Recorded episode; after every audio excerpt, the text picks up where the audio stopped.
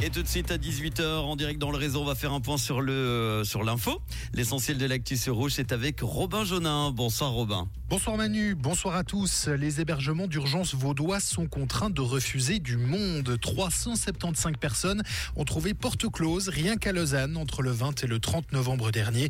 Un chiffre tiré du texte d'une pétition lancée en ligne par l'association Sleepin le 1er décembre. Le canton de Vaud continue sa chasse aux véhicules trop bruyants. 22 contrôles ont ainsi été menés par la police à travers le canton depuis le printemps dernier. Contrôles qui ont conduit à plus de 330 dénonciations pour non-conformité. 35 véhicules ont ainsi été saisis sur le champ. Rappelons que le canton mène ses campagnes de contrôle depuis 2021. Le Conseil des États plombe encore plus le budget 2024 de la Confédération. Il a refusé aujourd'hui plusieurs mesures d'économie proposées par le Conseil fédéral. Les sénateurs ne veulent couper ni dans les paiements directs aux agriculteurs, ni dans le transport régional des voyageurs. Au final, le budget dépasse de 66 millions de francs, la limite prévue par la loi. 63 000 personnes se blessent sur les pistes chaque hiver. Un chiffre diffusé aujourd'hui par le Bureau de prévention des accidents.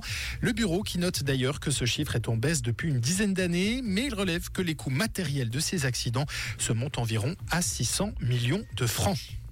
Et l'Italie, sous le choc, rend hommage à Giulia, victime de féminicide. Des milliers d'Italiens ont rendu un, dernier hommage aujourd'hui émouvant à cette étudiante de 22 ans tuée par son ex-petite amie. Elle a été poignardée le mois dernier à de multiples reprises. Son sort tragique a relancé le débat en Italie sur les violences contre les femmes. Merci beaucoup Robin. Retour de l'info tout à l'heure en fin d'émission à 19h. Comprendre ce qui se passe en Suisse romande et dans le monde, c'est aussi sur Rouge.